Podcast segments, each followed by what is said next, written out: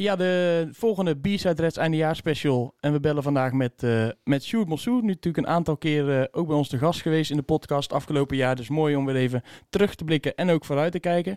Sjoerd, ja, goedemiddag. Heb jij een, een goede kerst gehad om maar even te beginnen? Ik heb zeker een goede kerst gehad. Ja, dat viel eigenlijk wel mee. Niet heel anders eigenlijk dan andere jaren. Oud en nieuw is denk ik een ander verhaal. Dat wordt wat minder uitbundig dan normaal. Maar kerst en oud en nieuw was gewoon lekker thuis met de familie. En dat is eigenlijk ieder jaar zo. Dat is, dat is mooi om te horen. Heb jij ook nog de afgelopen dagen even de tijd genomen om terug te blikken op het eerste half jaar van NAC? Of heb je dat maar even voorbij laten gaan?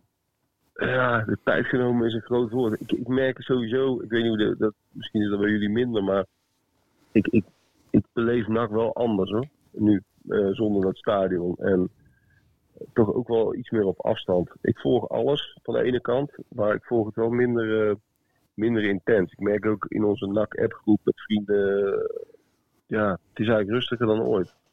Terwijl de club toch ook alweer uh, ouderwets rumoerig is, om het zo maar even, even te noemen. Ja, dat klopt. Er gebeurt genoeg. En, en, en dat volg ik ook. En ik, je spreekt wel eens iemand en uh, dan hoor je een beetje hoe dat allemaal gaat. Maar ik vind toch de, de afstand groter. Omdat je gewoon...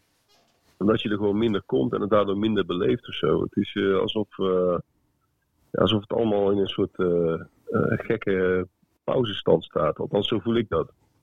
Maar heb je dan ook een, zekere mate van gelatenheid naar, naar, met betrekking tot de crisis of ja, problemen bij NAC?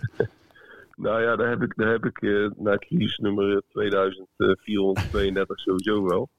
Uh, zeker gelatenheid. Dat is ook aan de ene kant een slecht teken. Van de andere kant heeft dat ook wel te maken, denk ik, inderdaad, toch wel met die, met die lockdown en, en gewoon ehm, ja, die hele coronacrisis. Het is, ja, ik, ik ervaar het wel als meer gelaten, ja.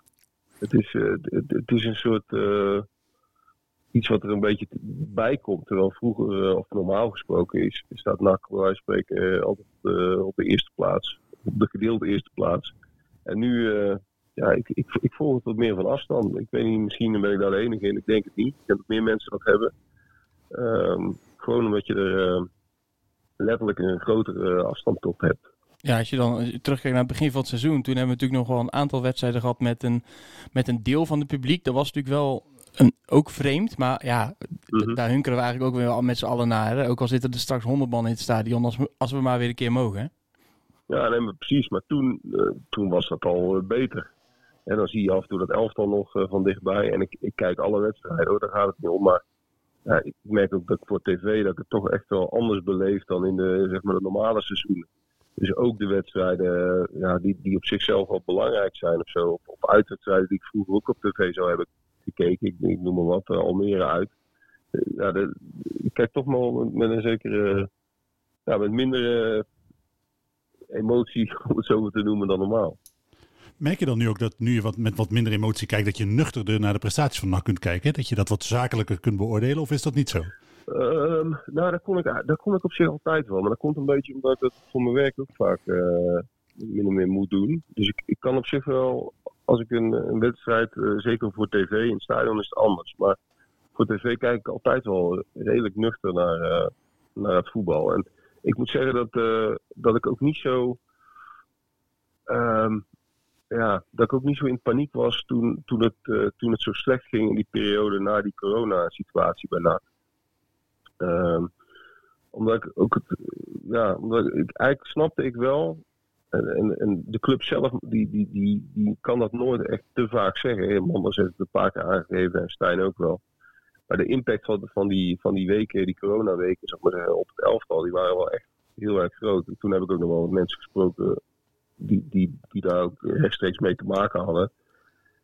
En dan, ja, ik, ik relativeer het wel een beetje eerlijk gezegd. Dus toen het daarna zo slecht ging, toen bleef het te lang bleef het slecht gaan. En je kunt dat ook niet als, als excuus blijven aandragen. Maar je kunt het ook niet loszien van elkaar, denk ik. Als je dan nu de balans opmaakt, hè, met dit in gedachten, staat NAC er dan halverwege het seizoen uh, goed genoeg voor? Of valt het uh, toch tegen wellicht? Nee, het valt natuurlijk tegen. Nee, tuurlijk. Ik, het valt zeker tegen. En vooral op basis van, uh, van die eerste zes weken. Want ja, ik was eigenlijk best wel gematigd enthousiast over, over het elftal en de selectie. Kijk, er zitten wat te weinig doelpunten in eigenlijk, hè, als je alles optelt. Dat kon je wel zien, met name op middenveld. Maar dat was, dat was eigenlijk in, de vorige jaren was dat ook vaak zo. Maar ik vond het qua leeftijdsopbouw en zo, vond ik het eigenlijk wel, uh, wel, goed, wel, wel aardig gedaan.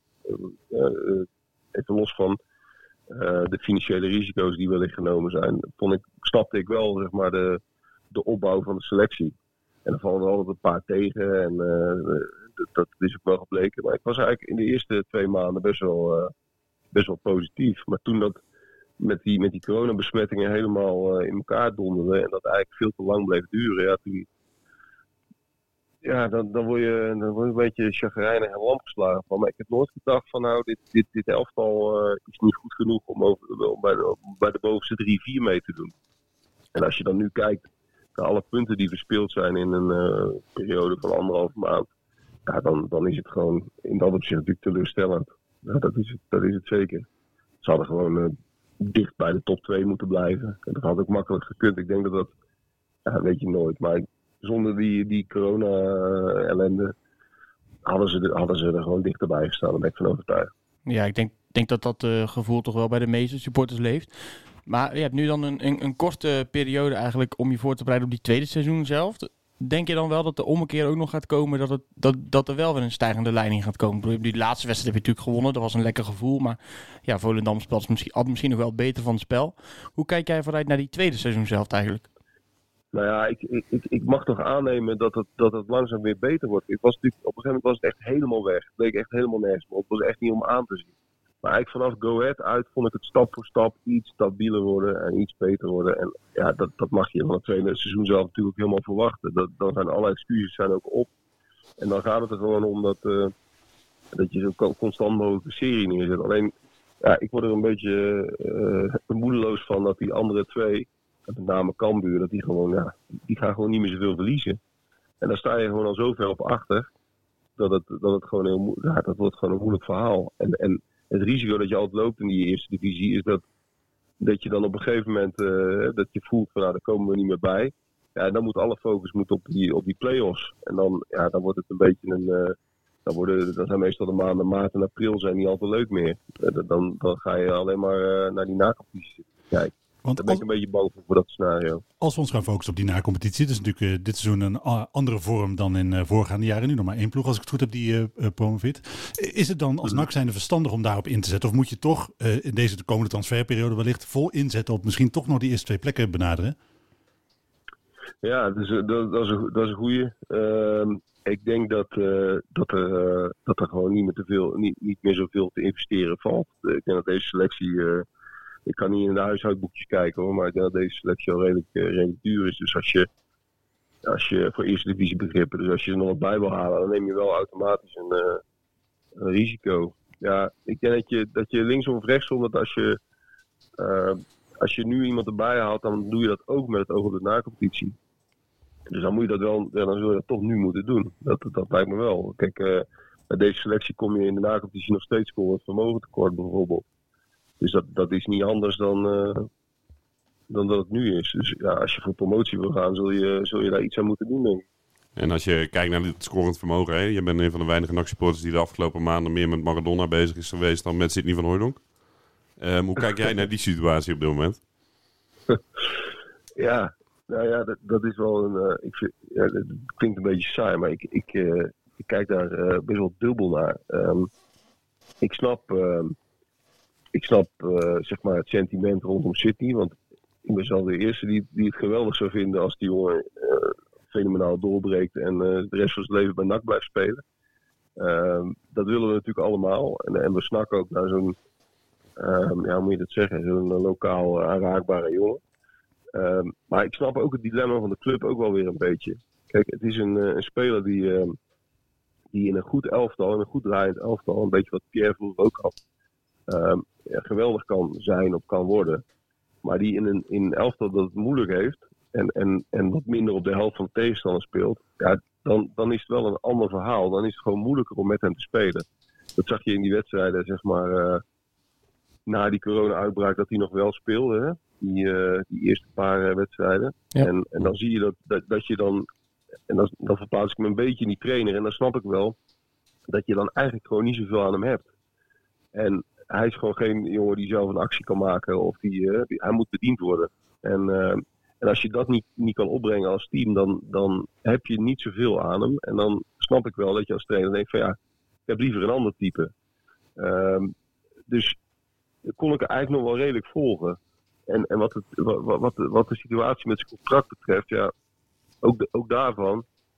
ehm, ik, ik, ik snap wel dat, dat, dat hij vertrouwen wil, wil voelen vanuit NAC. En, en ehm, ehm, dat, hij, dat hij graag eh, wil voelen van nou, ik kan hier eh, veel spelen, ik kan hier eh, goed blijven ontwikkelen, ook in de komende twee jaar. En dat perspectief mist hij een beetje, dus die twijfel begrijp ik.